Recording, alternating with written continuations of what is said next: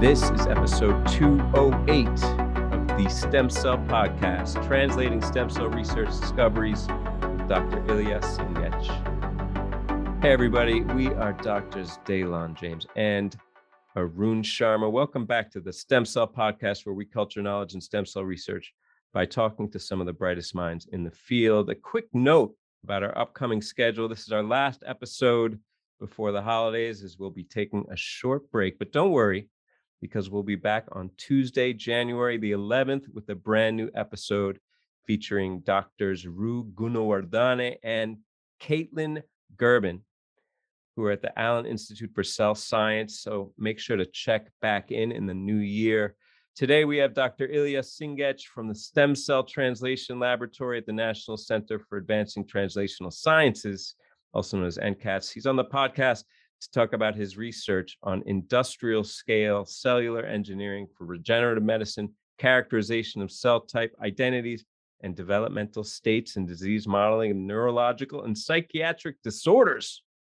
We've also got our usual roundup of recent highlights and stem cell news that's coming right up. But first, before we dive into it, we wanted to talk a little bit about the ISSCR 2022 meeting, which is actually coming up pretty soon next year. And it's going to be in person and also virtual, uh, June 15th to 18th in San Francisco. And actually, Dalen and I are we're pretty hyped about attending. I was on the website the other day and I saw that abstract submissions are actually open. So we got to think about getting things in and you know sending things in so you can meet that February 9th deadline for selecting abstracts. And actually, I really wanted to encourage trainees in the field to participate in the meeting. It's a fantastic meeting for trainees. I've attended many years in the running. Uh, it's a great way to so, showcase your, your research and you know do some networking too, meet some collaborators, perhaps even get hired down the road. You know, who knows? You know, it's a good place to to meet folks, right? So there are also, of course, travel and merit awards available to trainees. So definitely looking forward to it. Can't wait to attend. Yes, that's going to be great. I can't wait to get back in person. I mean, it was great the way they adjusted though in the last couple of meetings um, i remember last year the virtual meeting that we covered the big news was all about these blastoids right? It's all about uh, these new models of embryo development pre-implantation and here we're going to start the roundup with a bit of a continuation of that theme again, Nicolas Rivron, who's at the IMBA, he's come back with a monumental kind of earth-shaking story here. It, it, it resonates on many levels, not just scientific. It was, I don't know if it was in the news, but it should have been. Um, everyone in science, I think, is aware of this. Uh, so we all know the story with blastoids, right? They're a completely in vitro derived model of blastocysts just generated from the three constituent primary cell types that are present at a blastocyst stage, right? Primitive endoderm, trophectoderm, and the epiblast, um, our inner cell mass. And the in the meeting, uh, it was big news because multiple groups, uh, Rivron among them, had had come out with stories showing that you could make these blastoids of different types, different names, but it was essentially the same idea. But um, you know, around that time, there's also a little bit of a controversy about whether or not these blastoids or equivalents were really uh, uh, faithful models of blastocysts, um, and specifically because it seemed like in at least uh, some of the models, the trophectoderm, putative trophectoderm cells looked a lot more like amnion, a stage that's much later, not much later, but significantly later in development and doesn't really uh, align with uh, primitive endoderm and the cell epiblast at that stage. So the the the I guess debate uh, went forward, and the challenge was to sh- really show um, a a blastoid that was akin to a native blastocyst, and that's what Rivron did here. Uh, here, the long and short of it. Uh, a little bit of the details in terms of how he did it, how it was different from the previous methods. Key here was this triple inhibition, right? Because um, peripheral cells, uh, the tro- trophectoderm emerges from peripheral cells of a morula stage embryo by inhibiting the hippo pathway. Um, so that was one component that he added in. And also native uh, or naive human pluripotent stem cells, uh, they form trophectoderm efficiently uh, by inhibiting TGF beta and ERK. So that was a kind of key critical element here in order to avoid that amnion derivative to really get bona fide trophectoderm. The culture started with this triple inhibition of Hippo, ERK, and TGF beta, and that was combined with LIF um, and the ROCK inhibitor uh, that we're going to talk about uh, a little bit later on the show. Um, and, you know, that was it. Uh, that simple recipe. And that's what's so amazing about this to me is how scalable it was. Um, was able to generate these blastoids with high efficiency over 70%. And key here is that of those 70% of the attempts that formed blastoids, more than 97% of them, so pretty much all of them, uh, had all of the three founding lineages in them. And that was verified using single cell seq uh, and comparison of, and this was key, they compared these i blastoids to bona fide blastocysts and then in vitro cultured blastocysts and then a gastrulation stage embryo. You know, we just uh, covered this gastrula stage single cell seq story that made a whole paper in Nature here. Ravron is just using as a reference. Um, and what they showed here critically is that the eye blastoids looked a lot more, or equivalent really, to the blastocyst stage embryo. So they really addressed that issue of these amnion or later stage cells not aligning. Um, although they did find in less than 3% of all the sequence cells, these amnion cells did exist. So they did show that this tendency did exist, although they were able to kind of obviate it.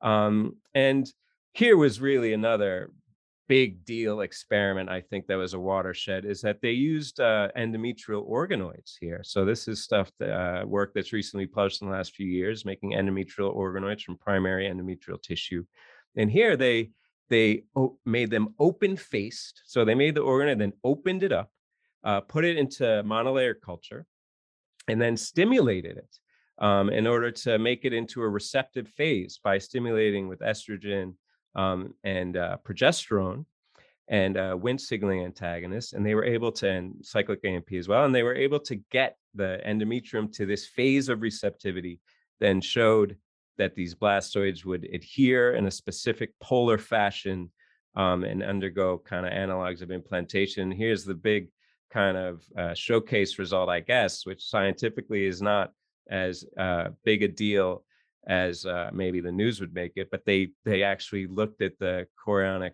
uh, gonadotropin to uh, gave a pregnancy test essentially um, to show that the the processes that follow from implantation at the native uterus were indeed uh, recapitulated. They got this chorionic gonadotropin beta um, using ELISA. So effectively showed that they got implantation of a blastocyst that was completely cell derived. So you know, I, it's a big deal, I think, um, for the obvious reasons, scary reasons, uh, and maybe we'll talk about that in a sec, uh, Arun. But as the author stated, the real key here is that they were able to show that they made blastoids that morphologically resembled a bona fide human blastocyst, generated the three lineages with transcriptomic signatures that were a good, perfect match, essentially, um, and at approximated the same pace of blastocyst development and subsequent implantation.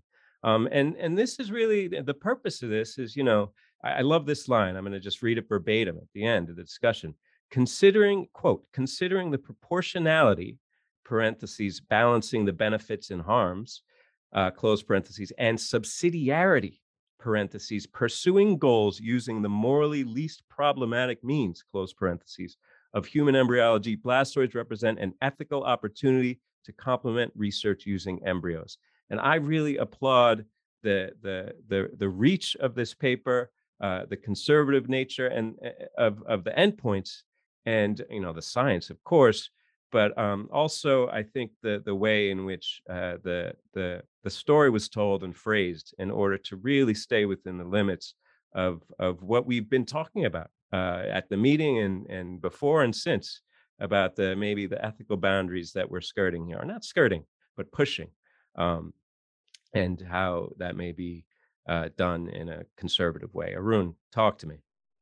Yeah, I think this is perhaps one of, if not the most important paper in the field from this year for obvious reasons. Obviously, the the science is incredible, the applications are incredible, the and certainly there's the ethical considerations too, which you have to think about anytime you're modeling early human development in a dish this way. I think the Raron lab has done, as you mentioned, a great job at appropriately addressing some of the concerns as- associated with this work. Um, but something you alluded to in the very beginning, yes, this has gotten a lot, a lot of press coverage uh, across the board. Even my parents sent me some news articles about this, and so that really tells you something. Um, they're not in tune with the stem cell field at all. But I mean, I'm just going to focus on the science here. There's so much cool stuff to dissect here. Just how they actually made these blastoids is is really neat. These little uh, patterned hydrogels that they're actually growing these blastoids on and really forcing them to aggregate and to grow in this spherical format.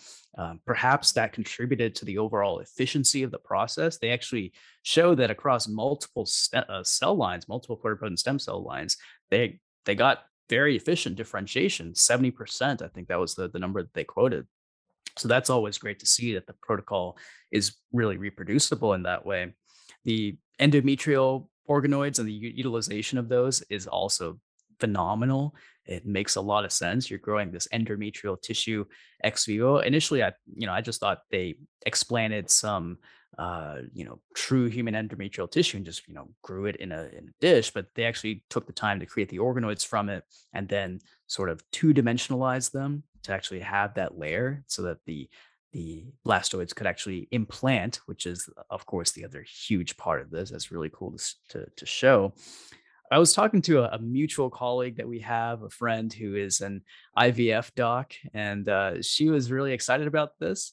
She was a little nervous about the downstream applications, but we also agreed that I don't think this is going to be implanted in humans anytime soon. I think you know the uh, it's I don't know if it's going to work in terms of if you actually put these things in people or you know, we're not obviously not suggesting we do that but i think there's a lot of limitations associated with this particular technology it's not perfect but one thing that she did bring up was the utility of these things for screening purposes. So apparently, and you can you can talk to me about this. I'm sure you know, better than I can. I, I, this is your area of expertise. But when it comes to finding the right media, the culture conditions for IVF, and actually growing embryos in vitro for IVF purposes, perhaps this could be really useful as a high throughput screening platform to to identify better culture conditions for IVF. So she was really excited about that. But yeah, a lot to dissect here. Um, this is perhaps my favorite paper of the year for for multiple multiple reasons. Yes, I mean, uh, amazing story again. And the uh, to your point about the screening, when you look at the supplemental video here, uh, it's it's right there, plain to see. You see the whole uh, aggregate microwell array, and there's hundreds of uh, embryos, or sorry, blastoids, uh, all forming, all in concert, perfect. You know, uh, so this is robust and the idea that this is going to be used for screening is clearly it's not far away.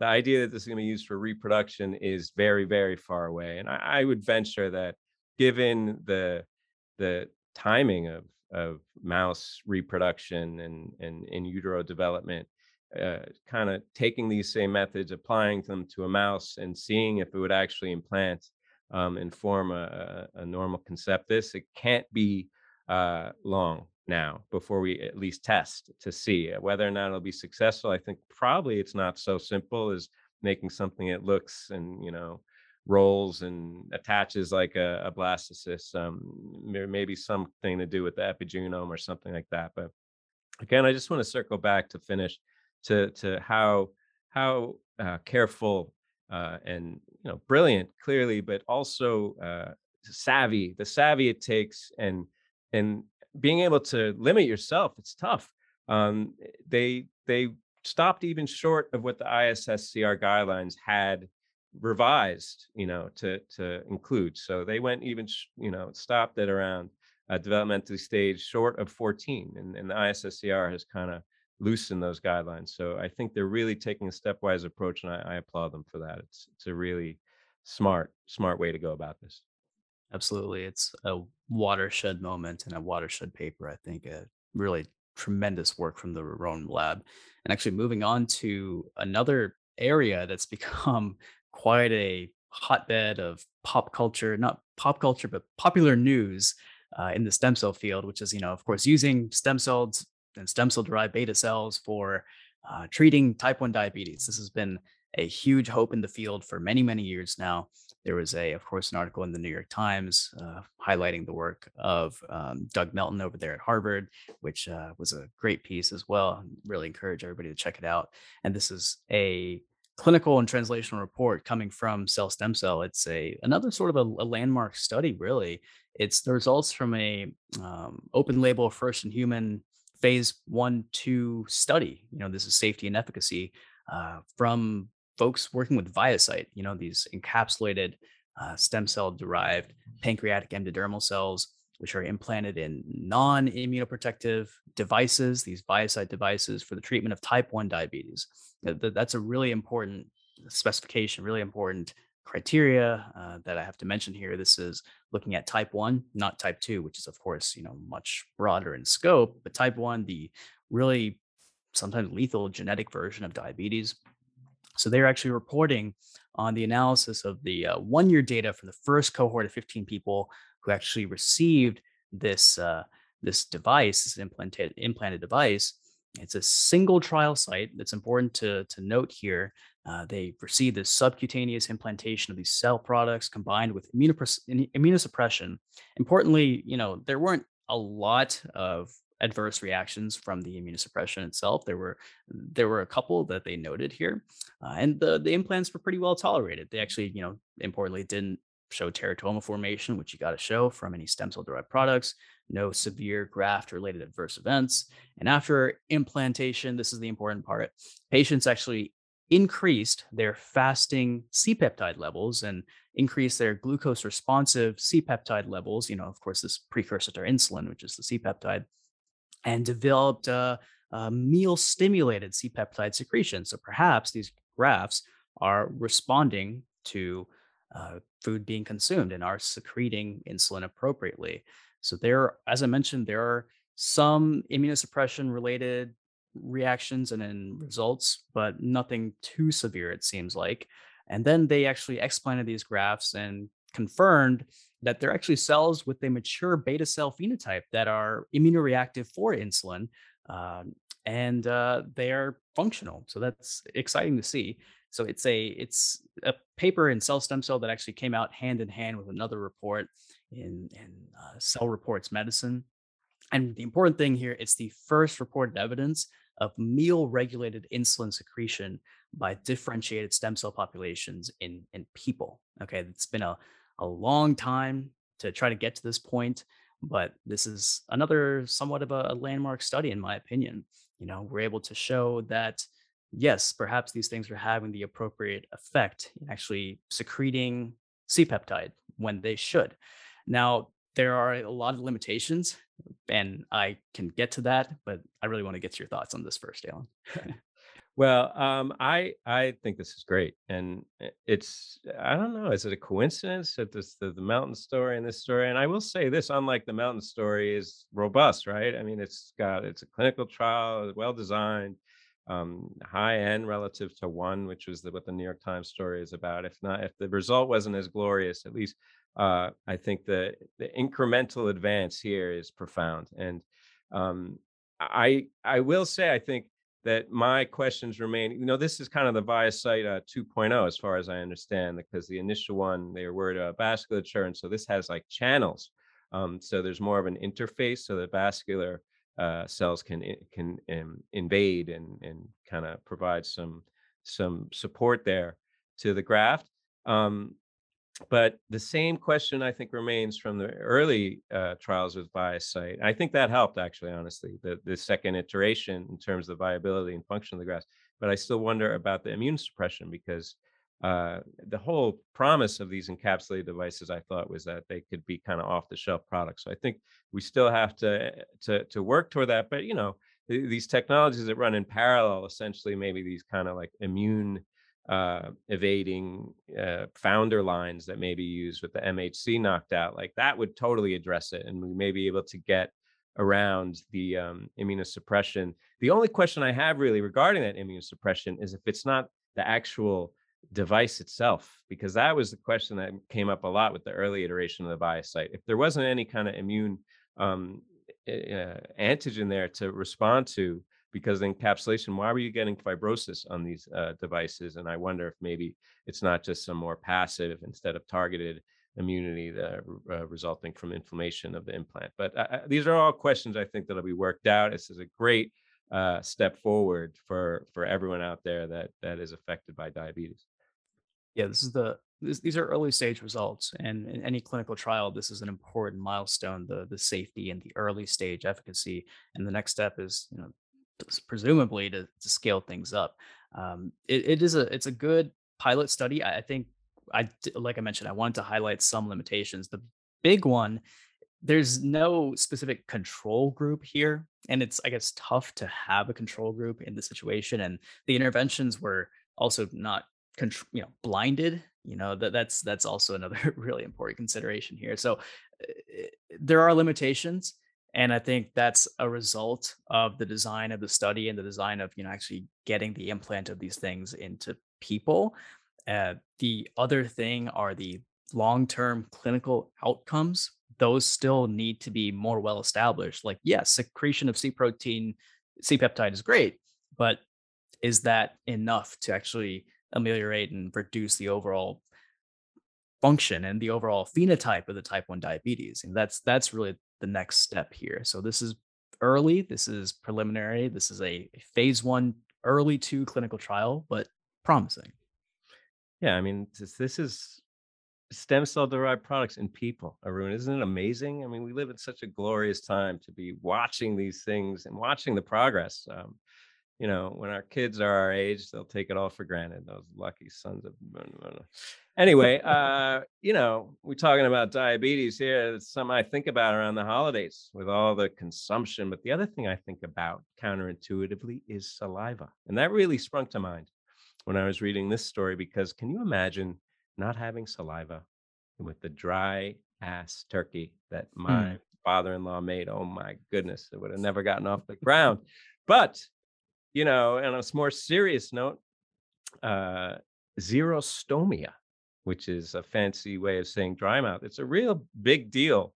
Um, really uh, related to radiotherapy. You know, there's about half a million people worldwide a year that uh, get radiotherapy, um, well, are diagnosed every year, half a million for head and neck cancers. Um, and radiotherapy is really the best, well, one of the best ways of treating it. It really increases survival rate. Um, but of course, with every chemo, there's always the downside. In this case, it's a high probability of developing this uh, radiation toxicity uh, in the salivary glands that results in hyposalivation and xerostomia or dry mouth which I can imagine is like talk about you know one of the, the seven circles of hell. Just it's it's a, and maybe not life threatening, but certainly sounds miserable and uh, an unmet need. Um, so just a little background briefly: the salivary gland epithelium is composed of two cell types. There's a secretory secretory acinar cells. They make the saliva, and then there's the ductal cells that transport it. Right, um, and these different cells have different responses to ionizing radiation because the acinar compartment uh, is you know the secretory one. It's really mitotically active, and it's thought to maintain homeostasis, and it's thought to mediate regeneration following radiation damage because it's so mitotically active. Um, but of course, that's limited. You know, multiple rounds of radiation, they kind of you know, peter out, and then you have eventual loss of this whole acinar compartment. Now, on the other side, you have the ductal compartment, and those are thought to be relatively quiescent. Um, and there's been lineage for they're really because they're quiescent, they're robust and they they can resist radiation induced damage. But the lineage tracing studies that have been done in, in adult mice, um, most of them I think point toward, from what I glean, point towards this kind of lineage unipotent, lineage restricted uh, capacity in the the ductal cells. But there's some other studies that suggest maybe that they are plastic, that they can give rise to the acinar, the secretory cells, right? So this question remains. Um, and uh, it's relevant just because you want to know what gland or what component of the niche there you should spare or you should supplement if you're trying to avoid this uh, condition following the radiotherapy for head and neck cancer. So to this end, Robert Koppes, who's at, I think that's how you say his name, my apologies if not, um, who's at the University of Groningen in uh, the Netherlands, uh, his group they uh, were looking into YAP. Okay, so YAP signaling briefly. YAP it's uh, emerged in, you know, generally speaking, it's key for tissue growth and regeneration of various organs, and it's tightly controlled by Hippo, right? So when they saw this regenerative process going on, they thought YAP, they thought Hippo, uh, and they asked whether or not YAP had a role in the salivary, gland regeneration. Um, and indeed, it had more than just a role, it had a major role. Uh, so activation of Hippo uh, led to nuclear translocation of YAP, which you know causes uh, the transcriptional targets to get off the ground. Um, and the they looked in in the context in mice in context of uh, sal- salivary gland injury also here in organoids you know we got to have an organoid story so they looked at some organoids um, and they found that yap uh, it it following uh, local uh, injury yap had no effect on the the acinar cells so the saliva saliva producing cells it had no effect but what it did do is it, it caused nuclear accumulation in the ductal cells and it caused proliferation of these ductal cells. Remember, these are the cells that were thought to be the quiescent ones that were unipotent. So in reality, these cells are not unipotent and they have some plasticity and can and can regenerate the entire salivary gland, including the acinar cells. And also, they showed that overexpressing YAP or forcing translocation of YAP um, you would increase the capacity of not just mouse, but also human salivary glands. And this includes human cells that had been irradiated um, and uh, were formed into organoids in vitro. So I think, you know, I started with the jokes uh, about, you know, Thanksgiving and saliva, but like for me, this is such a, a, a great story because it, it it's an unmet need that here there's actual translatable therapy here. You know, I don't know how how easy it is to apply Hippo and YAP in a specific way, but at the very least, I think it's the knowledge that you can spare this uh, ductal component um, that's kind of slow growing, and that might be kind of a, regenerative uh, repository for the salivary glands in these patients with head and neck cancers who are suffering enough. For God's sakes, let them have some delicious meals.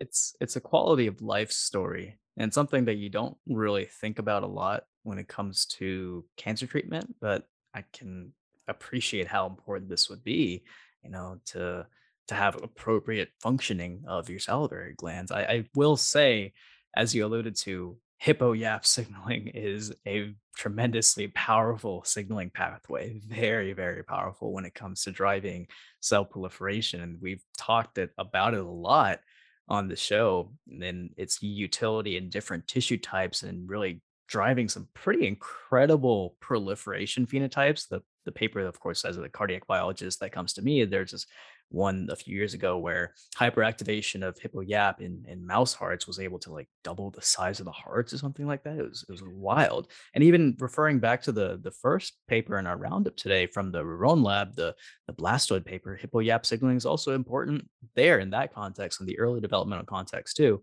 So eh, I think it's it's really cool to show the the power of this pathway and, and regulating these cells. But for translation, I, I think there's still a lot of work that has to happen here to really fine tune ApoYAP signaling because it is it is a really strong signaling pathway. That's a fair point, but uh, you didn't you didn't taste this turkey, Arun. I mean, I might take a little collateral not. damage if I could get my salivary glands back. But uh, I mean, in all seriousness, I think you're right. Um, I'll just circle back. I think the understanding is is enough. It's half the battle, right? Knowing uh, what the reality of the regenerative niche there is in the salivary gland, I think that gets you halfway. And then the therapeutic targeting in the context of, of radiotherapy is is the other half of the story. Um, but you know, more than anything, I just love to see a story that comes out of an unrecognized niche, right? You know, blastoids and pluripotent stem cells. A lot of people talking about that you know a lot of people are talking about what you're about to talk about a lot of people looking into it so it's nice for me diabetes same thing it's nice for me to see these little niche stories i like to to elevate them a little bit you know what i mean or yeah i got you i got you and for i guess for the trainees out there this is an important note something to consider you may not have thought about this particular niche but there are a lot of unmet needs out there unmet medical needs that you may not be thinking about and may not be on the tip of your tongue right Well, shifting gears to something that is quite popular these days and is not as niche anymore, of course, is organoids and iPSC derived organoids. This is coming from Todd McDevitt's lab, and I think he's actually moving on to Sana Biotherapeutics, which is interesting. I, that's pretty cool. Congratulations to Dr. McDevitt. Uh, this is a paper that's been in the works. It's a uh, title called Co-emergence of cardiac and gut tissues promoting cardiomyocyte maturation within human iPSC-derived organoids. I think we actually covered parts of this maybe at ISSCR or one of the other meetings that we had covered. Uh, so this has been in the works for, for a little while. First author here is Ana C. Silva.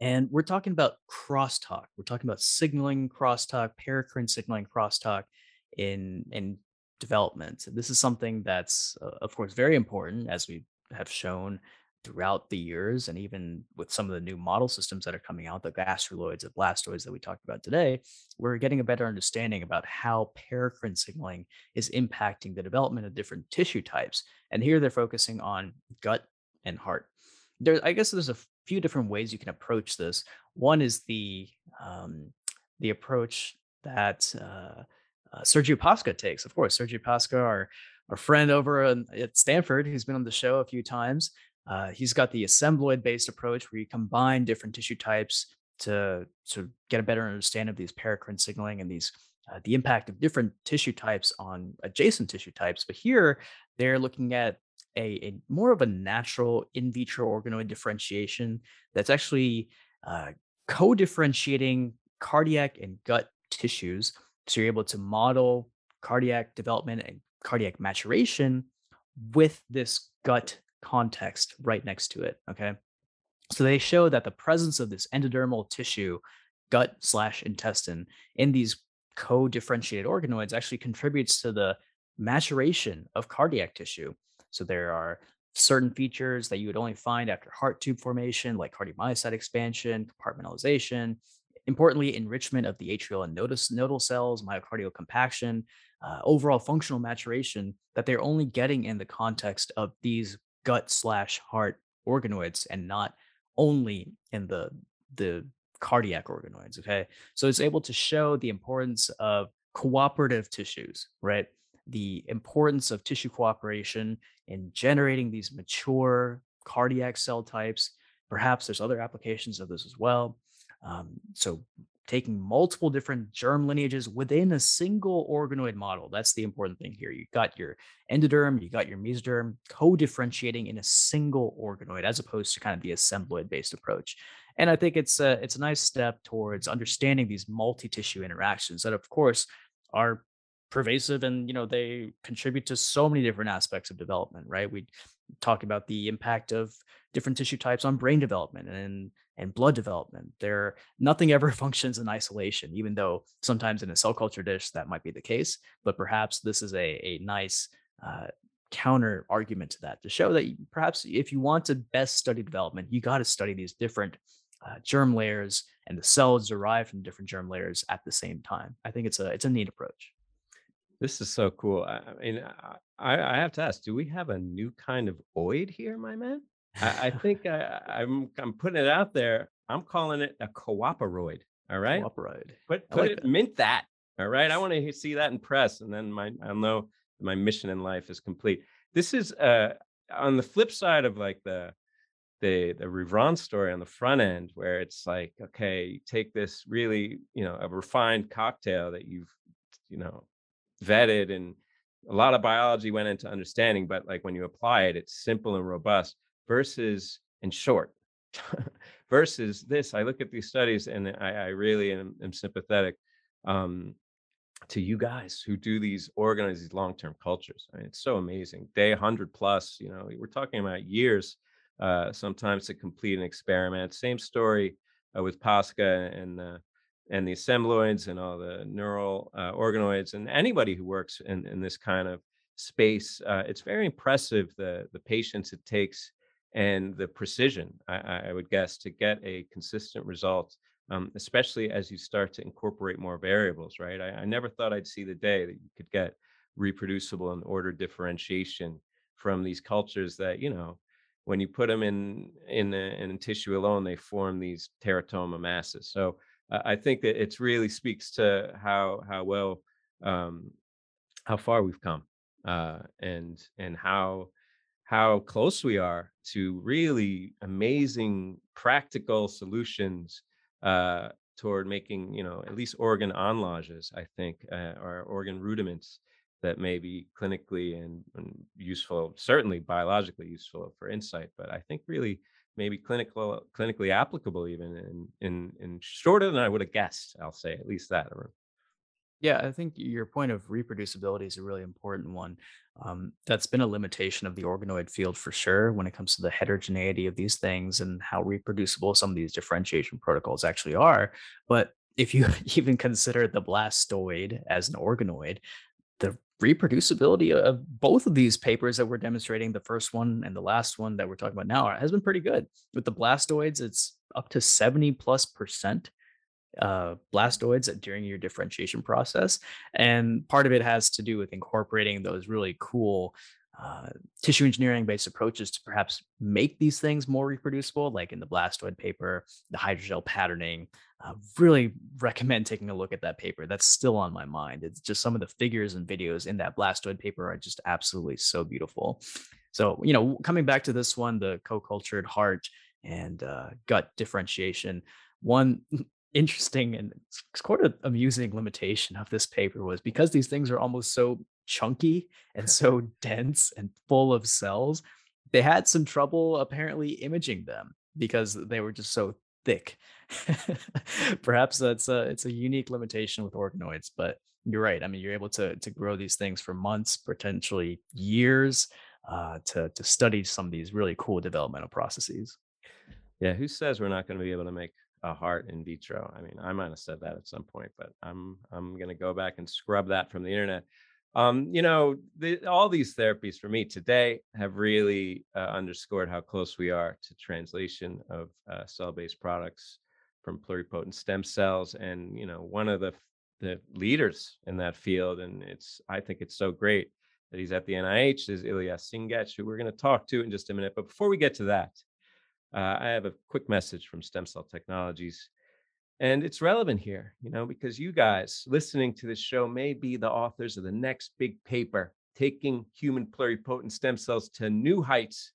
So get started with mTeSR Media. Take your human pluripotent stem cell cultures further with mTeSR Plus from Stem Cell Technologies, the most widely published medium for feeder free human ES and iPS cell maintenance it's now formulated for enhanced performance and versatility.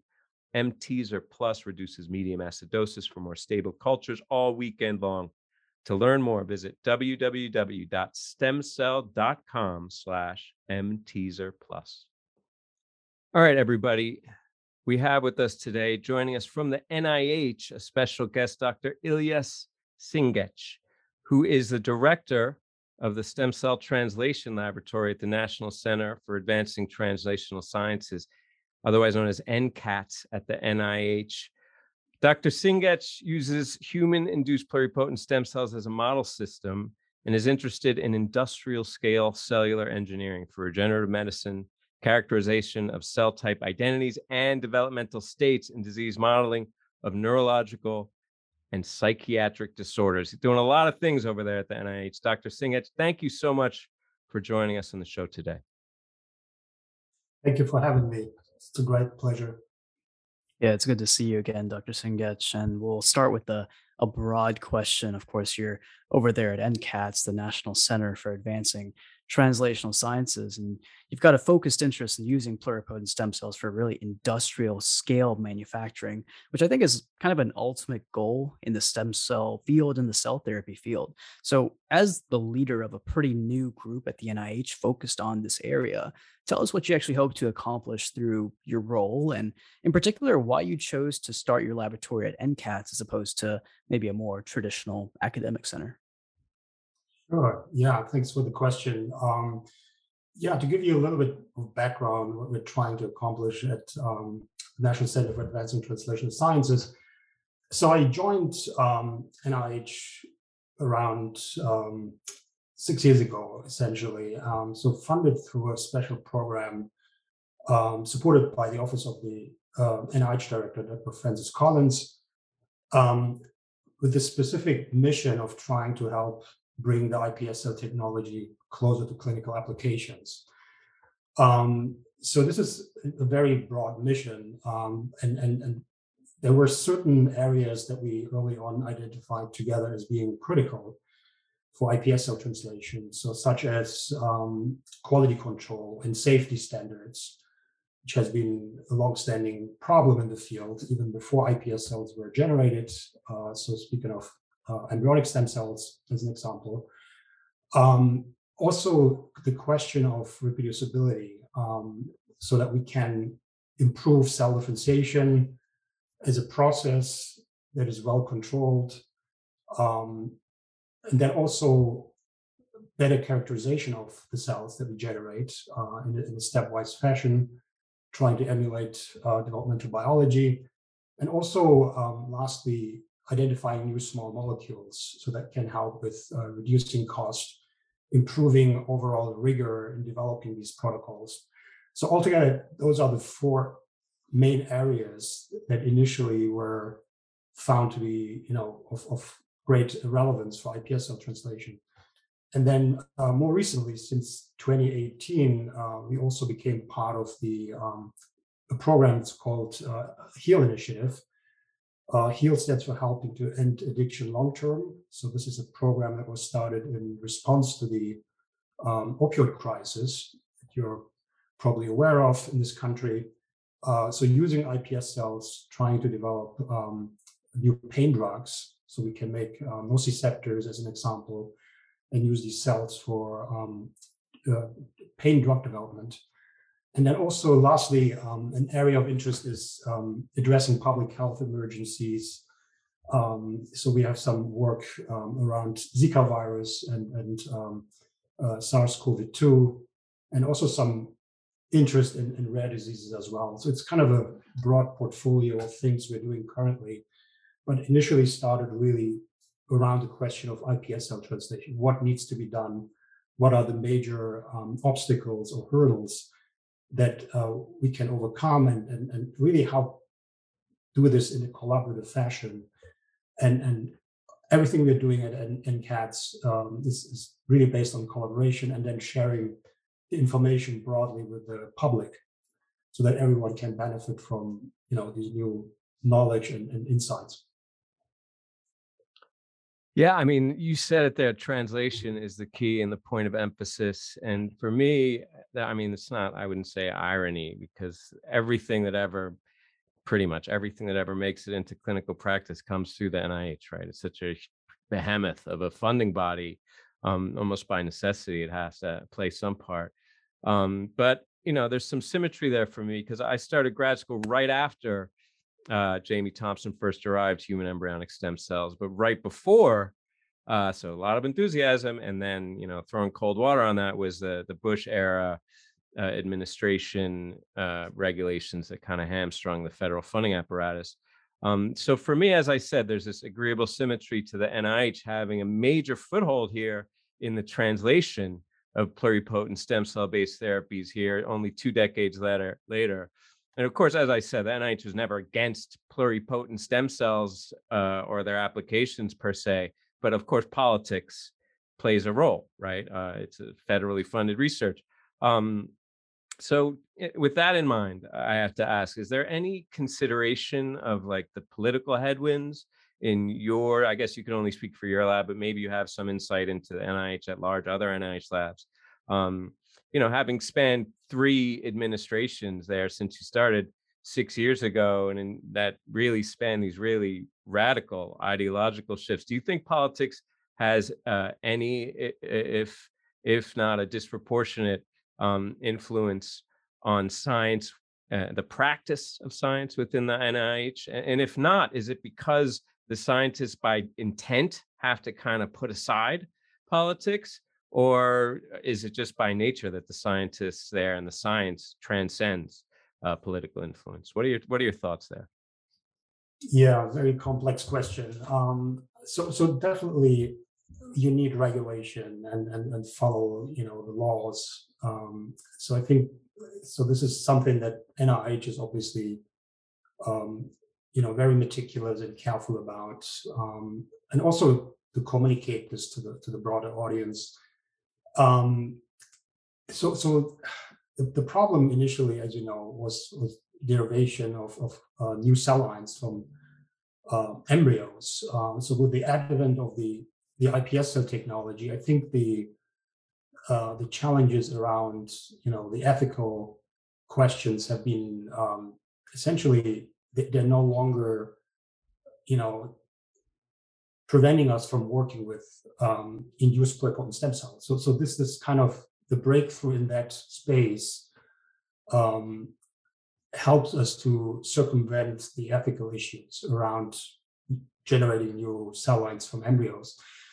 Um, so in that regard, um, NIH has seen the, the tremendous opportunity here that iPS cell research uh, should be funded and, and, and across the different institute, institutes and centers at NIH, as you know, there's um, tremendous um, su- uh, support and funding of um, iPS cell research as well as adult stem cells as well.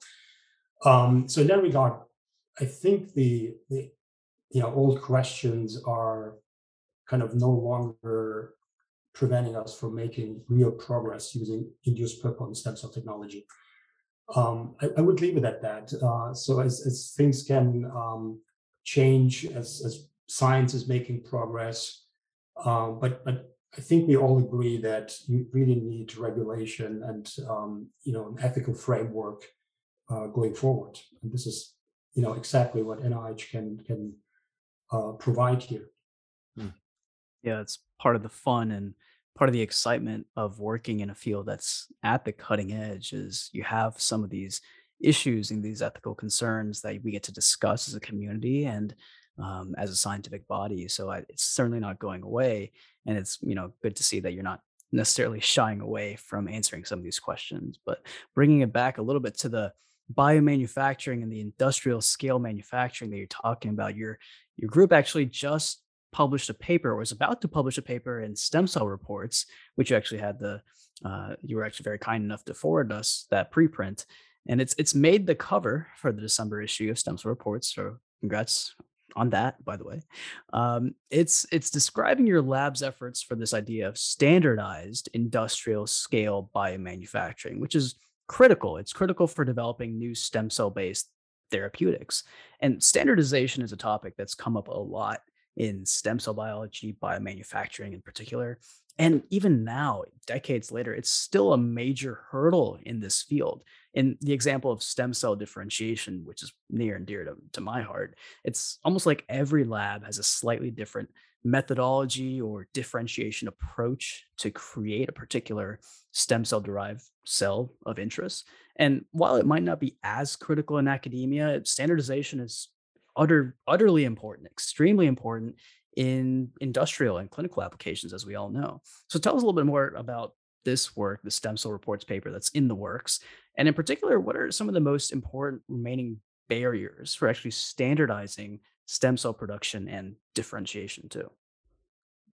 Yeah, uh, thanks very much, everyone. Um, yeah, it's great to see this paper coming out. Um, so what we tried to do early on when we started the stem cell translation laboratory, think really about efficiency. And, and, and as you said, standardization is really going hand in hand with this effort, trying to translate the technology. Um, so early on, we decided we want more robotic, automated um, approaches. Um, and, and we're using as platform um, it's called the CompacT SelecT. Um, so it allows us to actually culture uh, 90 different iPS cell lines in parallel, um, which in, in increases the throughput as we have many different ongoing collaborations and in-house projects. Um, you, you, simply require this type of uh, scalability. So early on, we wanted to first address the question, is this really possible? So knowing how challenging stem cell culture in general is. So can we really make this decision, demonstrate feasibility, and then also provide a very detailed um, comparison to manual cell culture as, as the, the, standard in the field. and it, it turned out yes, it is it is feasible.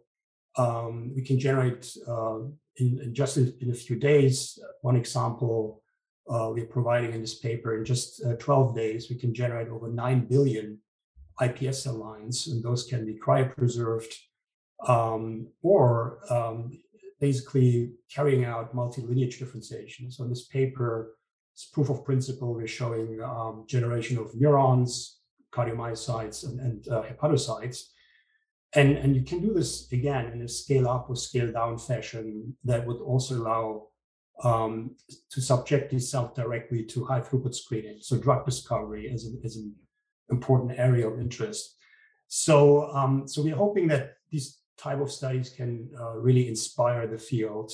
Um, and, and certainly going forward, as we want to translate having the um, cellular product at, at high quality um, and not being restricted by cell numbers is, I think, absolutely critical um, to generate these um, cell therapies. So, so allogenic or in an autologous fashion. So in either way, either way, you, you need cells and, and, and, large number of cells. Um, yeah, it is. It is hopefully useful uh, to the field, um, and and I can envision that companies um, and other um, uh, entities that are interested in translating the technology will find this kind of an you know useful approach to um, also take out the guesswork out of um, the procedure itself. So process development um, is, is, obviously very important as you develop your product. And um, overall, it takes out, um, uh, I would say, the variability. So you're less investigator um, dependent. So you can do this um, in a more consistent and rigorous fashion. And, and we have some yeah examples in the paper highlighting how this is actually feasible. So you have less investigator bias. Hmm.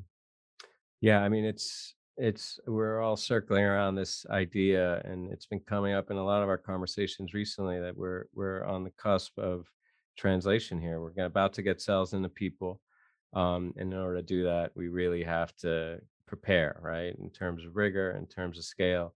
Um, and there was big news recently. Uh, a lot of outlets, including the New York Times, with the kind of outsized success of this early stage trial of pancreatic beta cells, um, you know, Doug Melton's group and Semma, which was ultimately bought by Vertex, they had this one early trial, which was really just safety as the endpoint.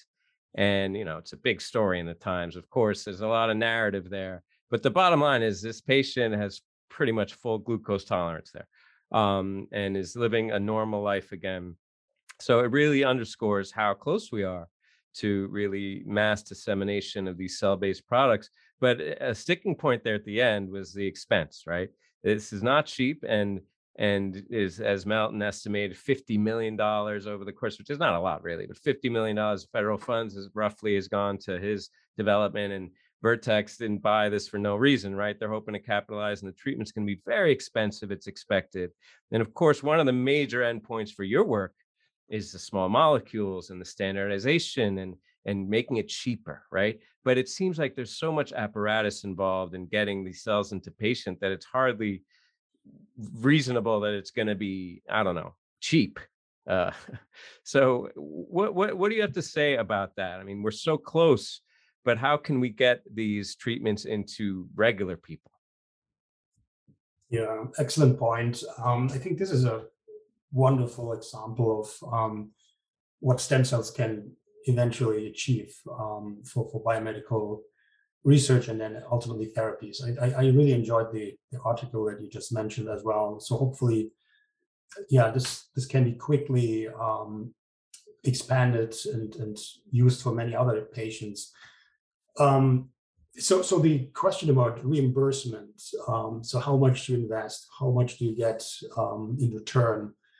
I think this is a question that really has to be uh, discussed and developed together with uh, different groups. So not just scientists, um, uh, obviously, you know, business people, healthcare providers, you know, doctors, surgeons who eventually apply this type of therapy.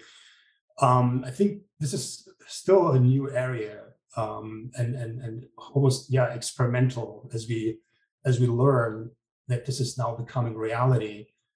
Um, yeah, it is possible that that we maybe have to really think about new ways of um, financing these kind of treatments. Um, so so a lot of creative uh, discussions, I would say, are, needed here, and um, so the treatment or the expenses for treating yeah, type 1 diabetes might be quite different than treating um, patients with Parkinson's disease, right? it, it is also difficult to do a you know direct comparison here. Um, so yeah, it, it is an area that requires a lot more you know discussions um, and and and having a price tag. Um, you know these predictions, these business models around this so it's not my area of expertise, but I think as these proof of principle type of uh, studies demonstrate that it is feasible, and um, you know the things we are trying to contribute that these protocols can be uh, made cheaper by replacing, for instance, recombinant proteins using small molecules. You can bring costs down. So this is really part of the overall uh, equation we're working on. Uh, but yeah, very uh, encouraging uh, news. Uh, thanks for sharing that. Yeah, it's I think like you mentioned at the end there, it's part of the reason why small molecules are you know still kind of the the gold standard when it comes to drug development. In part because they're they're cheap. They're cheap for development, cheap for screening, and in particular in the the stem cell field, there's been one small molecule in particular that I think is sort of universal, and that's uh, ROCK inhibitor, Rho kinase inhibitor, uh, which has really taken our field by storm and has enabled stems basic stem cell research to to take off because it enables the survival the adhesion of cells in two-dimensional culture and you actually had a nature methods paper that we covered recently on the show that kind of took that rock inhibitor story and and you know took it to another level because you actually found a new approach to actually facilitate the viability of pluripotent stem cells and their differentiated progeny. Um, we've all heard about ROCK inhibitor, which is, like I mentioned, a staple of stem cell culture and survival. But here you actually described a cocktail that you called CEPT, CEPT. It's a combination of chroman1, emricasan, polyamines, and trans ISRIB, you know, abbreviated CEPT. I think it's a, it's a good abbreviation. So it's enhancing cell survival of genetically stable pluripotent stem cells by blocking a bunch of different stress mechanisms and the the reason why I like this paper in particular because you showed all the different ways that this CEPT can be utilized to actually improve routine cell passaging, uh, cryopreservation, embryoid body and organoid formation, single cell cloning, genome editing. So it seems like there's a bunch of different great applications for the CEPT cocktail. And, and tell us, so tell us a little bit more about this. How did you actually use high throughput screening to find CEPT? And do you think it's going to take off to a level where it might be even might replace rock inhibitor one day and how is it uh, how can this become a staple of our field? That's the the dream right?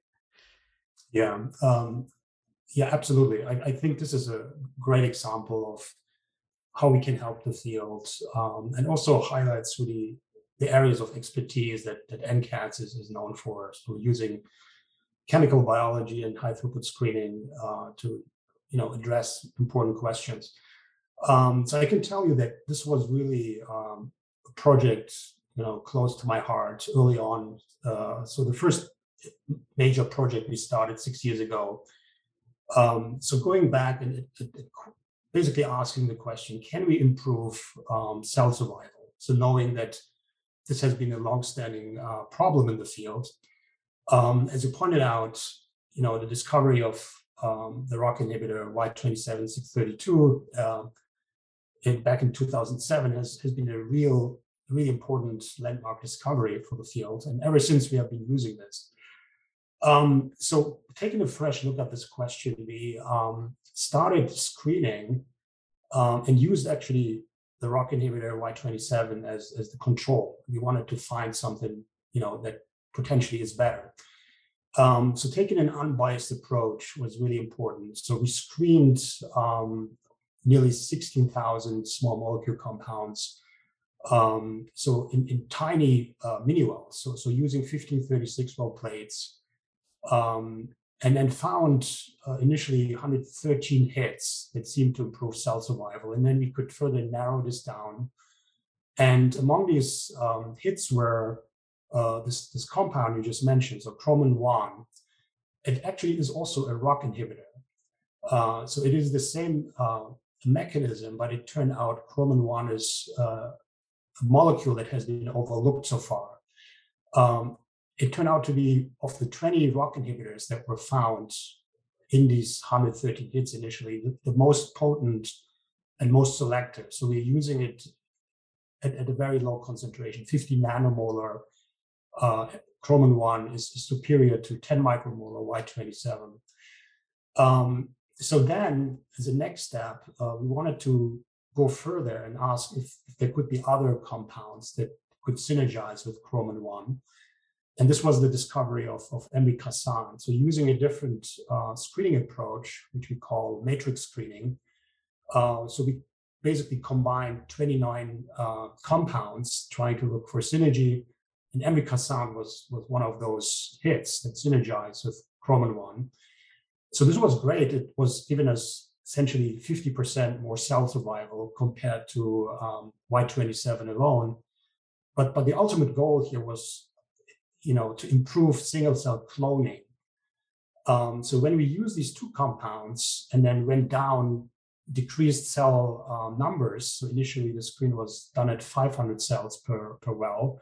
So going down to 10 cells, for instance, so we couldn't see this, you know, the, the, the beneficial effect wasn't really impressive. So we continued to do additional screens. So this is how we discovered the polyamines and, and transISRIB um, and those four together really give you optimal outcome, um, even if you go down to the most uh, stressful condition, which is single cell cloning. So one cell per well, and, and you really get, um, you know, improved outcome, high efficiency of single cell cloning. But importantly, it's not just about the cell survival. Um, so what we found is, so so if you use just the ROCK inhibitor by itself, the cells are still undergoing uh, cellular stress, including DNA damage, even if you do your regular routine passaging. So at each passage, you're, you're, you're creating uh, unwanted cellular stress.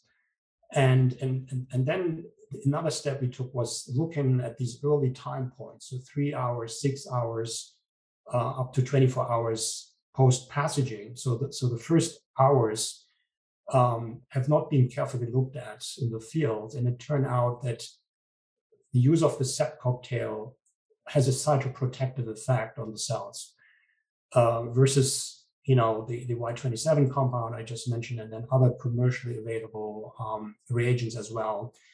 So so based on all these uh, experiments that we detailed in the paper, um, so we are really recommending to use CEPT uh, as an end-to-end solution for, for iPS cells. So for protein passaging, for cryopreservation, thawing, um, for, for gene editing, uh, even for embryonic body formation, organoid formation, etc. So the entire workflow is, is essentially improved by CEPT. And again, it's not just more cells that you get um, as, as, as the outcome, but you're preventing cellular stress. So you, you don't have at each passage um, the stress that, that cells have to go through and then they recover. And then a couple of days later, you do this again and again.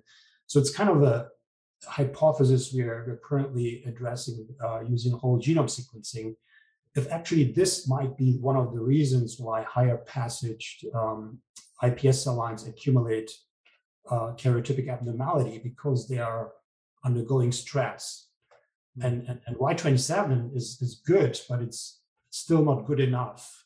And, and, and that's, you know, how you can uh, overcome this by using the CEPT cocktail. And, and we have now received really great feedback from various companies and other groups who have tested the cocktail um, in their own laboratories.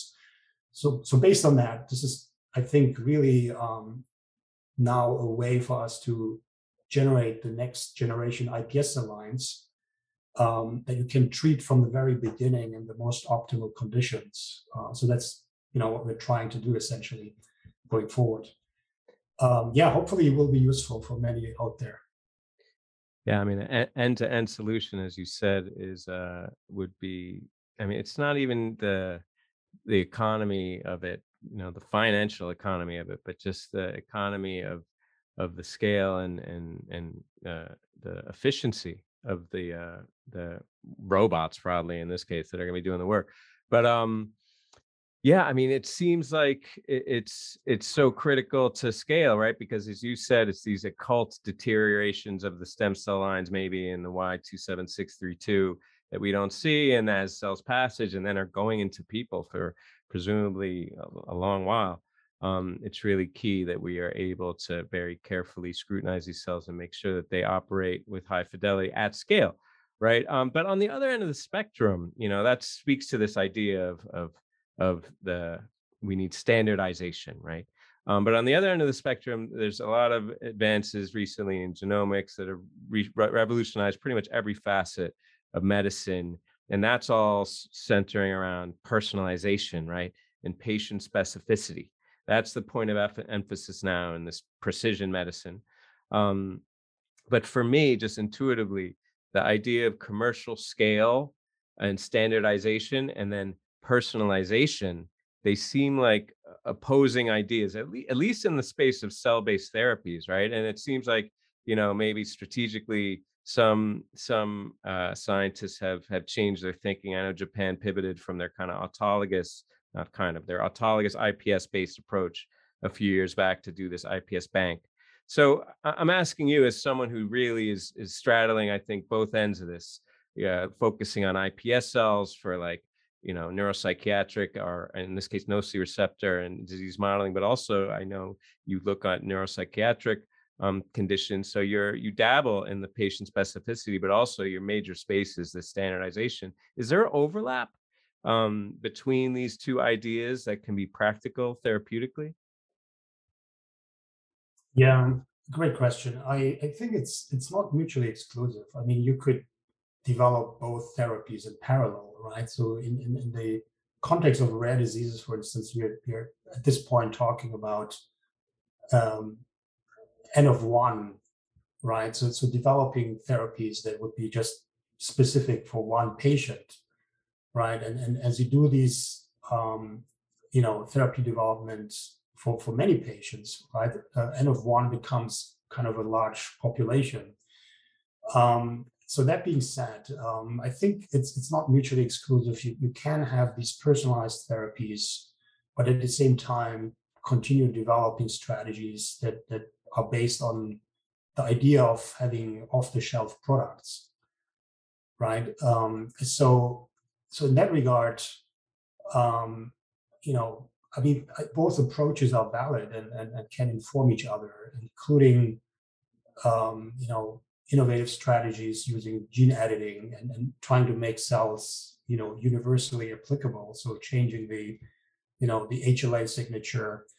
Um, and, and there is work on the way actually doing that. So so you may have cells that you have genetically modified and then um, universally apply to to any patient. And, and also the question of um, circumventing um, immunosuppression long term, I think it's still an important um, challenge that we have to address. Um, yeah, but overall, I think um, it should it you can do both, on, on and, and, and, depending on your business model as a company, and and knowing and better controlling the different steps of iPSC reprogramming, scaling up quickly using cost efficient differentiation protocols. Um, so it doesn't need to take, you know, many, many years to, to get there, even for, for personalized cell therapies. I think we've come a long way. And at the same time, there's there's a lot we don't know about the basic science of stem cells and in particular how they may be influenced by certain unique environments and on on that topic we actually had the chance to work together on a a favorite topic of mine last year. As our listeners know, I'm a big fan of space and everything stem cell biology in space. Uh, you were actually a speaker and participant for our Biomanufacturing in Space Symposium, which actually gathered thought leaders in the areas of tissue engineering, regenerative medicine, stem cell biology, and space based research to figure out some of the most promising opportunities to leverage the International Space Station, of all things, and low Earth orbit uh, platforms to actually, uh, you know, perhaps improve space based biomanufacturing. So this is sort of a, you know, you're of course an expert in all things biomanufacturing and industrial scale. Um, but you know, this is a very far-fetched idea that's becoming slowly more and more of a reality. We're starting to send more and more experiments to the ISS and to low Earth orbit to actually figure out what's happening to stem cells in space. It's in its infancy, this field. And I think a lot of folks in the stem cell field have shown interest in doing research in space. And there's some early data that shows perhaps stem cell production and differentiation could be altered by spaceflight or, or low gravity. But you know, from your perspective as somebody who's really into biomanufacturing, what do we need to learn uh, on the basic science level before we can actually even think about routinely using this really unique environment in microgravity to to facilitate biomanufacturing. So it's it's really early in this field, but what excites you the most about this prospect of stem cell research in space? Yeah, uh, as you said, this is really a fascinating field. Um, now becoming more available to different groups. Um, I think it's it's you know still in its infancy, but but also invites lots of you know creative ideas. Um, so so we simply have to you know continue to continue to to gather data and and and um, try to interpret these findings and, and, and compare carefully to what we know already about stem cells. Um, and as you said, there's also still a lot, you know, to be figured out about the basic biology of stem cells. It is again, I think, an opportunity that, that it can enable us to learn new things, um, and and and you know, make sure that you know we are open-minded about you know how we have been seeing stem cells. It, it might be possible that um, you know questions around aging senescence, um, you know, cellular stress. I mean, these are all questions that are fundamental for for safety. Um, and and addressing these questions, you know, in space and, and you know, circling back to to what we know about stem cells, I think it it, it is it is a unique um, opportunity to uh, leverage, you know, and improve efficiency because everything we want to learn in space eventually will uh, that's the basic idea benefit us here in, in, biomedical research or you know or in general human um, you know mankind. Um, so the questions around as i said um, senescence um, you know how does you know the cell cycle change or be regulated um, so so we simply need data and and, and well designed experiments and lots of data sharing across uh, different organ systems that we can um, start laying out, uh, you know, a roadmap that that uh, can help us with even further um, improving the, the biomanufacturing and standardization question. Yeah, I always said everyone loves to throw out that stat about the space race and what an amazing boost it gave just technology across the board um, and you know you have to wonder if just trying to figure out how to make these systems work in space um, could provide some similar ancillary insight and and not to mention that like of, of all the variables to to to switch to muck around with um, gravity's got to be influencing uh, some parts of the system many. You know we had just had Sara Wickström, Wickström on the on the show last episode talking about you know biomechanics and and and that influence and and it's really underappreciated i think. So of course yes we got to get off the planet to appreciate some of these questions and glean some of these insights. So i'm glad you and arun are doing that. I'm going to stay here on earth. Um, just before we let you go i have uh, uh we have a couple of uh, peripheral questions for you. The first one is Um, if you could answer any single scientific question, regardless of your expertise or chosen field, what would that be? So, yeah, when I first started getting interested in, in doing science, I think you know the, the, the fascination with the brain, with the human brain, is still something I'm um, yeah very excited about. I'm, I'm I'm just hoping one day we will have really a more complete understanding of the human brain as well as its diseases, uh, especially cognitive diseases. Um, so yeah, it was a good starting point um, for my for my scientific journey. Um, that I was early on in an environment back in Freiburg in Germany with, with a really strong uh, neuroscience community.